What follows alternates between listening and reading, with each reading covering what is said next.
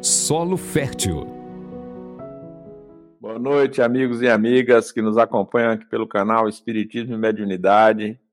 Começando mais uma edição do nosso programa Solo Fértil. Hoje com o tema A Mediunidade como uma ponte da misericórdia. Então vamos pensar um pouco em torno da mediunidade, mas também dos desafios que ela nos coloca e das oportunidades que ela nos traz. Mas antes de iniciarmos, quero mandar um abraço aqui para os nossos canais com irmãos, Lar Espírita, Caminho do Cristo de São Paulo, Web Rádio, Portal da Luz, do Mato Grosso do Sul, Web Rádio Fraternidade de Minas Gerais, Rai TV, Rede Amigo Espírita de São Paulo, TV Secal de Santa Catarina, TV 7 da Paraíba.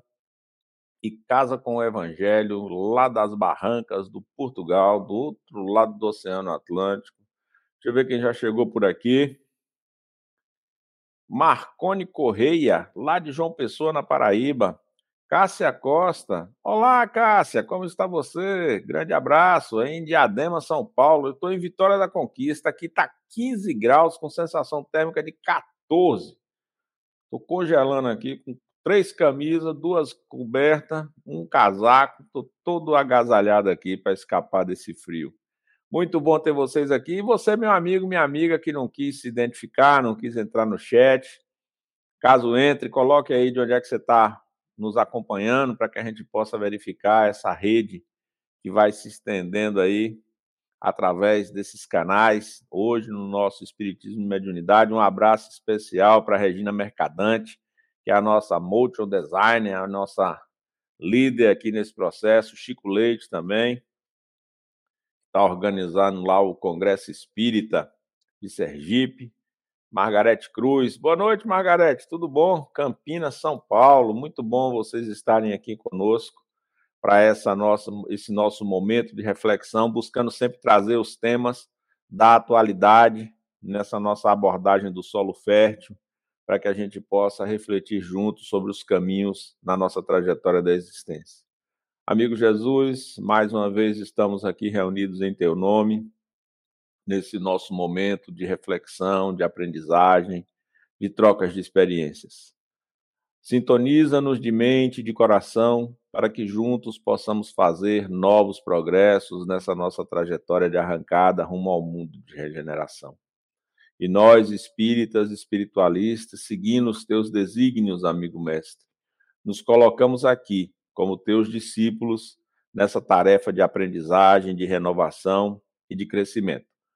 Bom, o nosso estudo de hoje, como eu disse no começo, ele é mediunidade como uma ponte de misericórdia e está baseado no, no livro de Joana de Ângeles, na psicografia de Divaldo Franco, que é o Rejubila-te em Deus.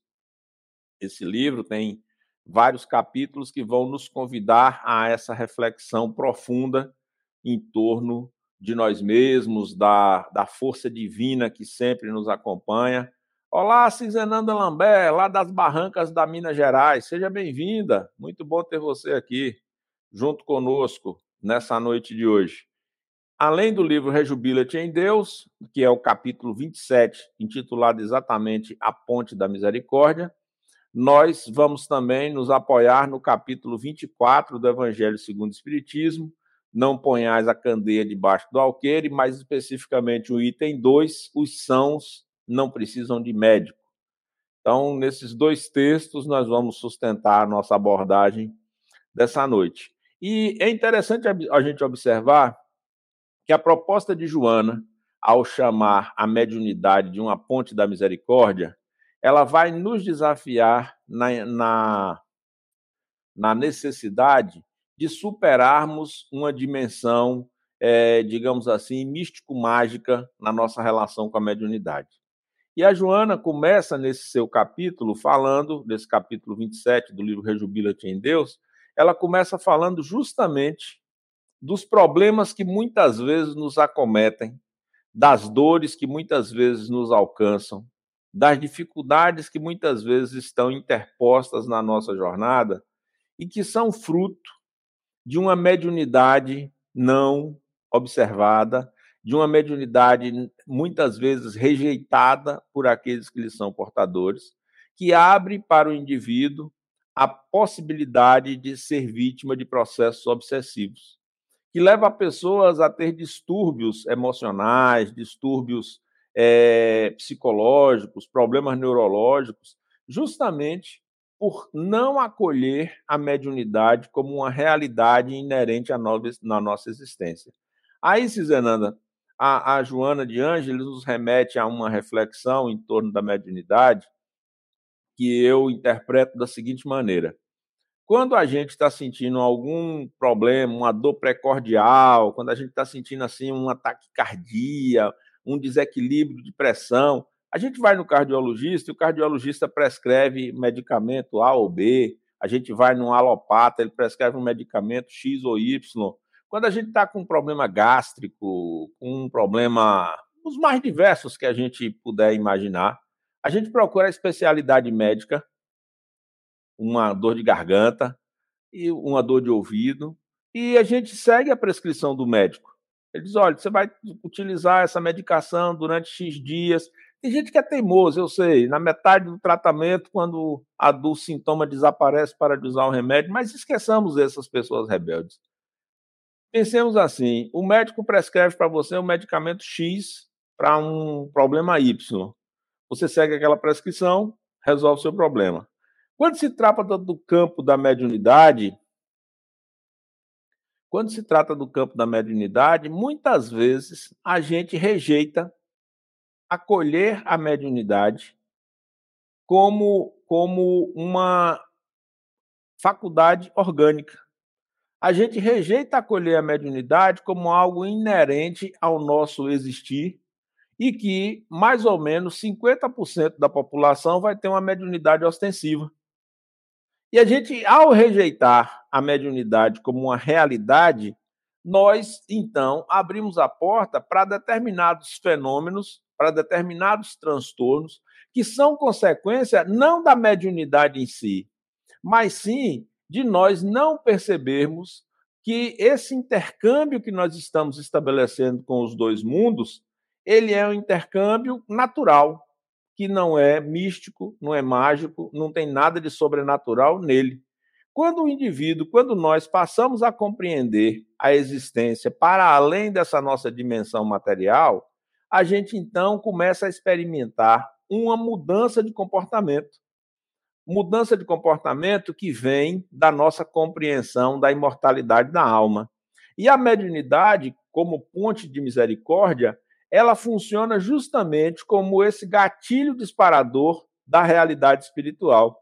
E aí eu vou me remeter ao nosso segundo texto, que é o do Evangelho segundo o Espiritismo, no item 12, quando vai falar que os sãos não precisam de médico, porque muitas vezes, quando a gente vê médiums que exercem a sua mediunidade de forma distorcida, que não seguem aquela máxima que está lá no capítulo 26 do Evangelho, dá de graça o que de graça receberdes, onde Kardec vai dizer que a mediunidade é coisa santa e santamente deve ser exercida.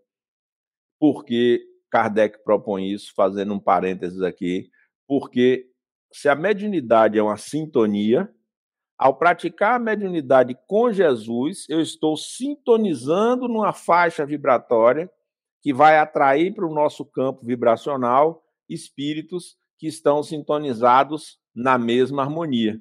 Tanto assim que Kardec vai dizer que a mediunidade em si não implica em relações habituais com espíritos superiores que é apenas uma aptidão de servir de instrumento mais ou menos maleável aos espíritos. O bom médium, vai dizer Kardec, é aquele que é simpático aos bons espíritos e somente deles recebe assistência. Então, ele vai dizer que as qualidades morais se tornam onipotentes sobre a mediunidade. Então, quando Joana nos propõe a mediunidade como uma ponte de misericórdia, Cizenanda, ela está dizendo para nós o seguinte: você que tem uma mediunidade ostensiva. Boa noite, Marcos Bahia. Lá em Maracás, olha, deve estar tá frio aí, viu? Que aqui em Vitória da Conquista, onde eu estou, está gelado. Aí em Maracás deve estar tá mais frio ainda. Aqui agora, deixa eu ver, 15 graus, sensação térmica de 14. Então, quando, voltando ao tema, quando a gente pensa na mediunidade como uma ponte de misericórdia, conforme propõe Joana, aquele que tem a faculdade mediúnica ostensiva passa a ser um canal de comunicação entre os dois mundos, passa a ser uma ponte que vai fazer a ligação do plano material com o plano espiritual, permitindo que aqueles que estão do lado de lá se comuniquem com os que estão encarnados e que não têm essa faculdade. Ora, o primeiro beneficiado dentro desse processo de intercâmbio é o próprio médium. Por quê? Porque ele tem na própria pele, na própria faculdade orgânica, a comprovação dessa existência dos dois mundos. O transtorno vem quando a pessoa nega essa faculdade, quando a pessoa oculta ou tenta se desvencilhar. Várias vezes nos cursos que eu participo, que eu ministro sobre mediunidade, sobre perispírito, sobre obsessão, sobre desobsessão, a pessoa fala assim: ah, mas eu não gostaria de ser médium, eu não quero ser médium. Sim, amigo, amiga, você planejou isso quando você estava lá no plano espiritual. Quem tiver dúvida disso, pega lá no, no livro de André Luiz, Os Mensageiros, que vocês vão ver lá que existe uma preparação durante, às vezes, décadas, durante até 30 anos, quando a pessoa vai reencarnar, para ela vir funcionar como esse instrumento entre os dois mundos. Evidentemente, Ô, Marcos, obrigado pela inscrição no canal. Aproveitando aqui essa pausazinha aqui para falar com o Marcos, né? Obrigado aí por vocês estarem inscritos no nosso canal Espiritismo e Mediunidade, que é um esforço da nossa queridíssima Regina Mercadante para ampliar os espaços de divulgação do espiritismo pelo Brasil e pelo mundo através das ondas da internet. Então, o que que o que que acontece? O médium é aquela pessoa que ao exercitar a mediunidade, ao servir de intermediário entre os dois planos, ele tem a oportunidade de sentir na própria pele, de vivenciar por si mesmo os desafios dessa aprendizagem, desse crescimento. E é essa questão que Joana vai nos falar ao nos dizer que a mediunidade é uma ponte que nos auxilia nesse processo de transição e de aprendizagem. Por quê? Porque ao percebermos a realidade do mundo espiritual, se abre para nós um novo campo de oportunidades de transformação, de aprendizagem e de crescimento. Quando a gente compreende a, a finalidade da existência e ao perceber, a partir da comunicação com os que já não têm mais corpo físico, que eram chamados antigamente de mortos, que hoje a gente fala que são os espíritos que retornaram à pátria da espiritualidade. Graças a essa ponte, então, a gente consegue perceber que os desafios da existência, eles são um pequeno momento. Eles são pequenos instantes, Cleusa Mendes, lá de Pedreira, em São Paulo. Eles são pequenos instantes, pequenos momentos na nossa trajetória existencial e que nos auxiliam a perceber a transitoriedade dessa existência. Percebe-se, Zenanda? Quando a gente reconhece no fenômeno mediúnico, na comunicação mediúnica, uma, a realidade desses dois mundos e o intercâmbio permanente entre esses dois mundos, a gente aí tem o retorno, a possibilidade de recuperar a alegria de viver, o bem-estar, a gente percebe que o nosso mal não é, não é isolado do resto do mundo. E aí, ao experimentarmos esse processo, a gente percebe na mediunidade essa possibilidade de autoiluminação. Porque o médium é aquele ser que, ao ter essa faculdade mediúnica mais desenvolvida, permite que aqueles que estão do lado de lá, através do choque anímico, como a gente vai ver em Manuel Filomeno de Miranda, nesse contato entre encarnado e desencarnado, de perispírito a perispírito, você tenha um processo mecânico, material, de energias orgânicas, para quebrar os miasmas daqueles espíritos em sofrimento. Por outro lado, quando a gente está no intercâmbio com as entidades benfazejas, com os guias espirituais, com os espíritos missionários, O conteúdo mental que nós portamos, ele é um elemento de sustentação para a comunicação mediúnica. Quando a gente olha no livro dos médiuns, vai falando para nós sobre esse processo de comunicação entre os dois mundos, a gente vai ver, portanto, que na mediunidade nós temos o colorido anímico do médium. Esse colorido anímico do médium, ele é uma uma é, captura, digamos assim, um, uma utilização pelos espíritos das informações, dos conhecimentos que já estão em nossa cabeça. Assim sendo, os espíritos eles vão se utilizar daqueles mecanismos, daqueles elementos, daquelas informações que a gente vai chamar do colorido anímico do médium. Tem um livro do Adilton Pugliese, onde ele faz uma coletânea das, das obras de Manuel Filomeno de Miranda, e a gente vai aprender, França de Jesus, Deixa eu ver onde é que você está. São Luís, no Maranhão. A gente vai aprender com o Pugliese, que fez um estudo bem profundo das obras de Manuel Filomeno de Miranda, que toda comunicação mediúnica tem o colorido anímico do médium. E esse colorido anímico do médium, ele é favorecido pelo nosso estudo do Evangelho, pelas nossas leituras edificantes, pela leitura de obras de outros médiums pelo estudo da doutrina espírita de uma maneira geral. No centro espírita que eu frequento, a Casa do Caminho em Salvador, todos aqueles médiums que já passaram pelo curso básico de mediunidade, que já estão no exercício da faculdade mediúnica, participando das reuniões mediúnicas de forma contínua, quando eles vão passar para um estágio de trabalhar no aconselhamento, de trabalhar num processo mais sofisticado, digamos assim, de atendimento aos, aos pacientes e nos trabalhos de desobsessão mais complexos, a recomendação para todos eles é uma leitura do Evangelho segundo o Espiritismo, da primeira página até a última. Mesmo que a pessoa já seja um leitor quanto mais, já tenha lido, já tenha praticado o Evangelho segundo o, o, o Evangelho no lar, já conheça a obra de ponta cabeça, a gente diz, é preciso ler da primeira à última página. Começa na página 1, lê quatro ou cinco páginas por dia. O livro tem mais ou menos 400 páginas. Então, se você conseguir ler alguma coisa como cinco páginas por dia, em um mês você terminou a leitura. E isso é para médios já experientes, para médios novos. Por quê? Porque os espíritos se utilizam das informações que estão na nossa cabeça. A mediunidade, como uma ponte de misericórdia, ela nos ajuda a utilizar a prática mediúnica de forma saudável.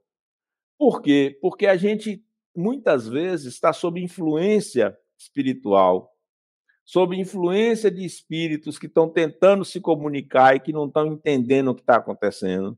E às vezes nós mesmos estamos, ao ter contato com os espíritos, sem entender bem que vozes são essas, que visões são essas, que imagens são essas, que tremelique é esse que dá na minha mão com essa vontade de escrever que eu não consigo entender como é que isso funciona.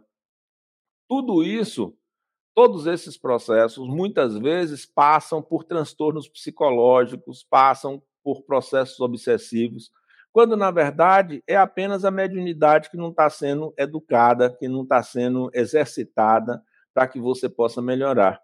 E aí falando aqui mais especificamente com aqueles que já têm uma mediunidade mais desenvolvida, não lute contra a mediunidade. A mediunidade é uma faculdade orgânica. Se você não quer dar passividade aos espíritos, simplesmente não dê. Agora, entenda que esse mal-estar, esse desconforto, essas vozes que você está ouvindo, não são um demônio, não são espíritos malvados tentando levar você para um mau caminho. Não, são os espíritos querendo se comunicar por seu intermédio. Pensem no seguinte, quando pensarem sobre essa prática da mediunidade com Jesus. O médium é alguém que tem uma possibilidade de conectar-se com o outro mundo.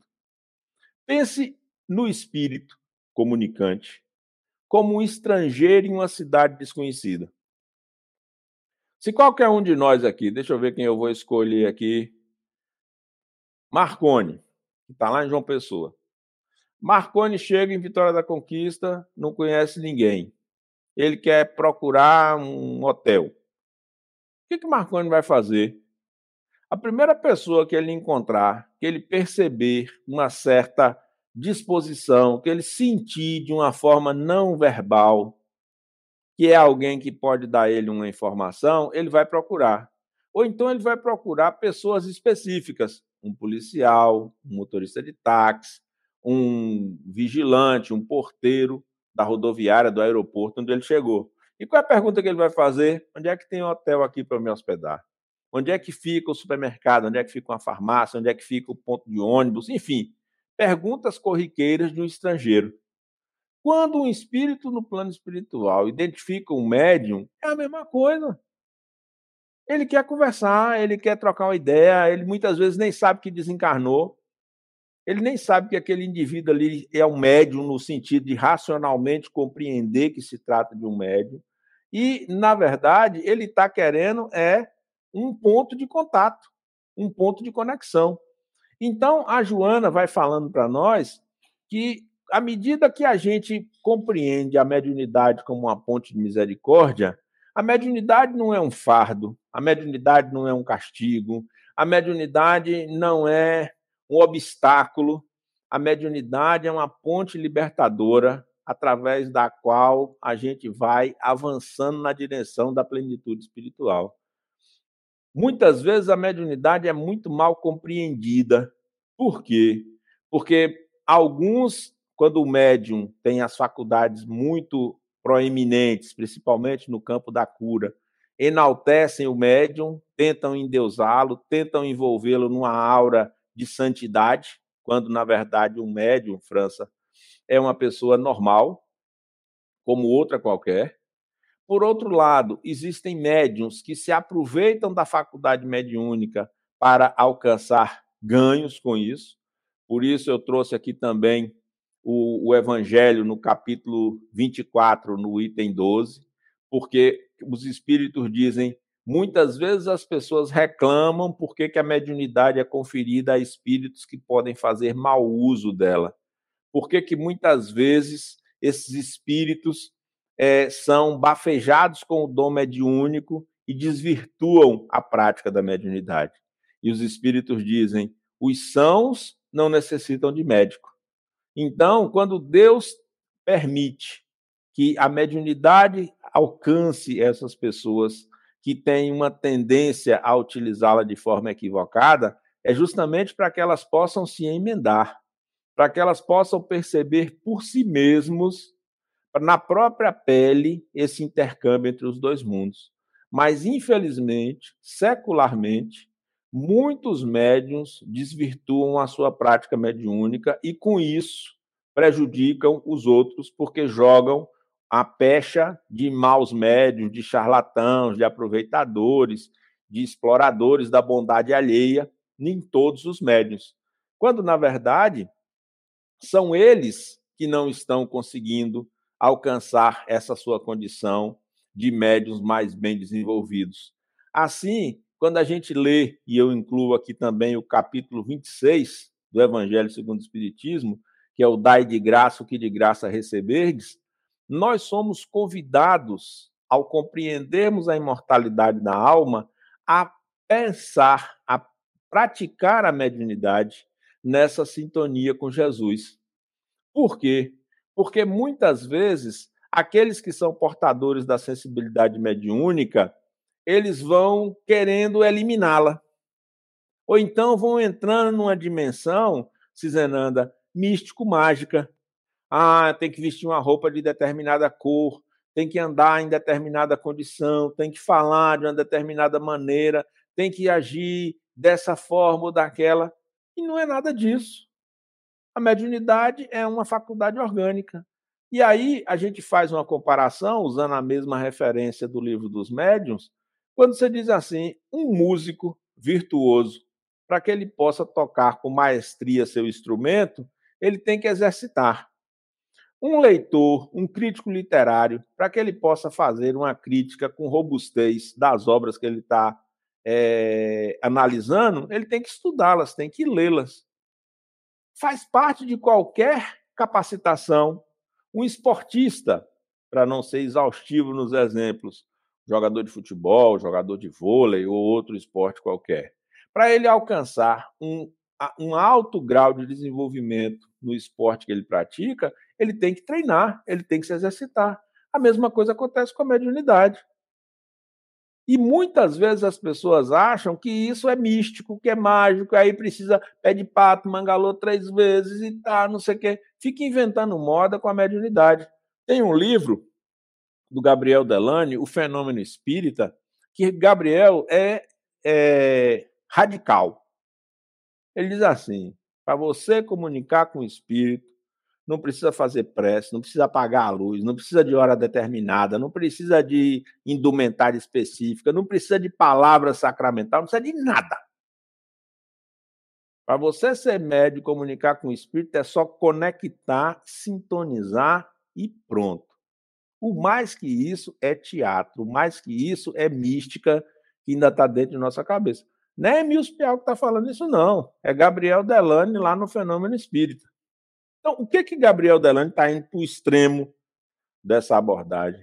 Justamente para romper com essa dimensão místico-mágica. Mas aí a gente vai no capítulo 26 do Evangelho. Quando, quando Kardec diz assim, a mediunidade, o Espiritismo eleva a mediunidade à condição de coisa santa que santamente deve ser exercida. Por quê? Porque ele está nos convidando a dialogar com o fato de que o bom médium é aquele que recebe a assistência dos bons espíritos e que dá passividade às mensagens dele. Quem é esse médium bom, que é essa ponte estruturada e digna para que os espíritos possam transitar entre os dois mundos? É aquele que é o que se esforça na sua evolução moral, é aquele que sabe das suas limitações, é aquele que não se deixa envaidecer pela qualidade das comunicações que, por seu intermédio, são transmitidas, porque ele sabe que ele é um intérprete do pensamento de um terceiro.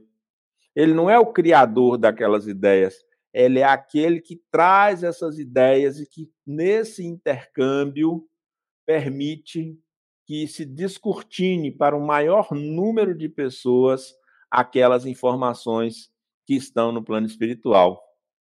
E Joana, finalizando essa mensagem, vai nos dizer que Jesus é o nosso exemplo máximo para encontrarmos a felicidade plena. E ele é o que ela vai chamar aqui o médium de Deus, a tornar o Pai conhecido de todos os seus filhos através da inconfundível lição de amor, de misericórdia que nos é ofertado. Seguir-lhe o exemplo a fim de alcançar o mediunato é a opção correta de todos aqueles que dispõem da abençoada ponte de misericórdia. Porque o médium, ele é também, Ferreira Neide, aquele que ajuda as pessoas a compreenderem melhor e mais profundamente a existência do mundo espiritual, a compreenderem mais e melhor a imortalidade da alma o médium é aquele que nos auxilia no processo de aprofundamento nas relações entre os dois mundos. Porque se os espíritos vão dizer que mais ou menos 50% vai ter uma mediunidade ostensiva, os outros 50% vão precisar dos intérpretes. É como se você tivesse um lado do rio e o mundo espiritual tivesse do outro lado do rio. Você não consegue sozinho essa conexão. É preciso essa ponte de misericórdia.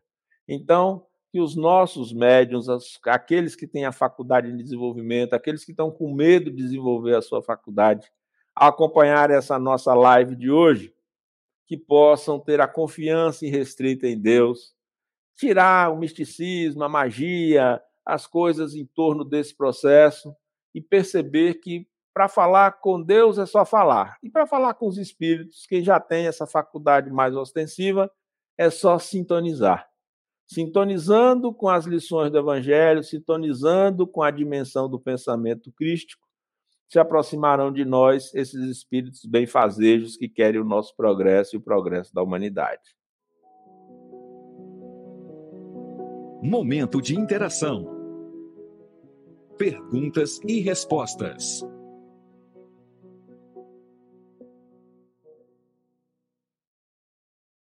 Fui aqui, deixa eu ver quem tem alguma pergunta. Cássia, faz um comentário, deixa eu ver.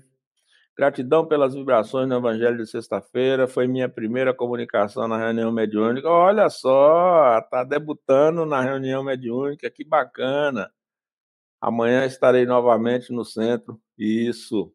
Vá frequentando. Não tenha medo, não. Bom, os primeiros vão ser os espíritos mais rudes, mais difíceis, umas comunicações assim meio truncadas. Você vai ficar meio em dúvida se é você, se não é você, o quanto é seu, o quanto não é seu.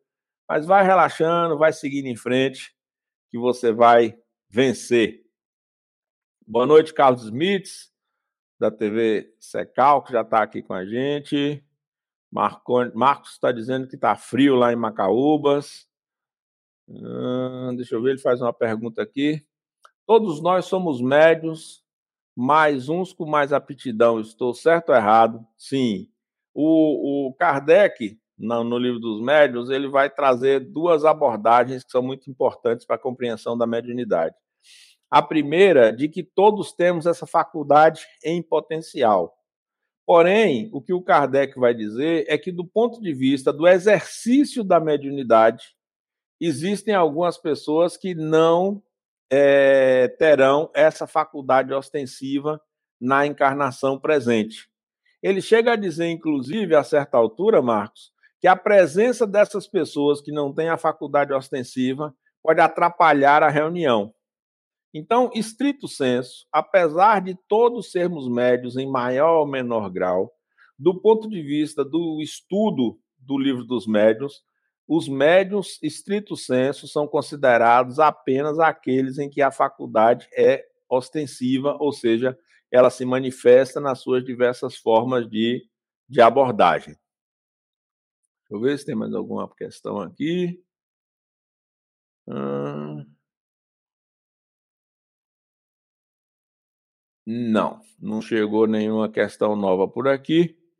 Então, recomendo a vocês, aqueles que tiverem interesse em aprofundar a compreensão desse item, peguem lá o livro de Joana de Ângeles, na psicografia de Valdo Franco, Rejubila-te em Deus, capítulo 27, Ponte da Misericórdia, e no Evangelho segundo o Espiritismo, capítulo 24, item 12, não ponhais a candeia debaixo do alqueire, né? e o item é os sãos não precisam de médico.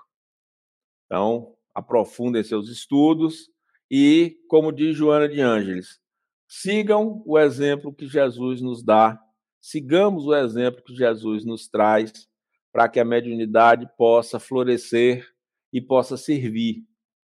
E nós, como servidores, possamos nos colocar como aqueles que servem de intercâmbio entre os dois mundos. E para quem quiser aprofundar um pouco mais essa compreensão, leia o livro do André Luiz, Os Mensageiros, onde ele vai falar do centro Os Mensageiros, lá em nosso lar, onde são preparados os médiums que chegarão com a missão de trabalharem na divulgação do Evangelho de Jesus, praticando essa mediunidade apoiada por Jesus. Tá bom? Então, forte abraço para vocês. Me queiram bem, que não lhes custa nada. Na próxima quinta-feira, nós estaremos aqui com mais um tema da atualidade com o nosso solo fértil. Tchau, pessoal. Grande beijo. Estude conosco.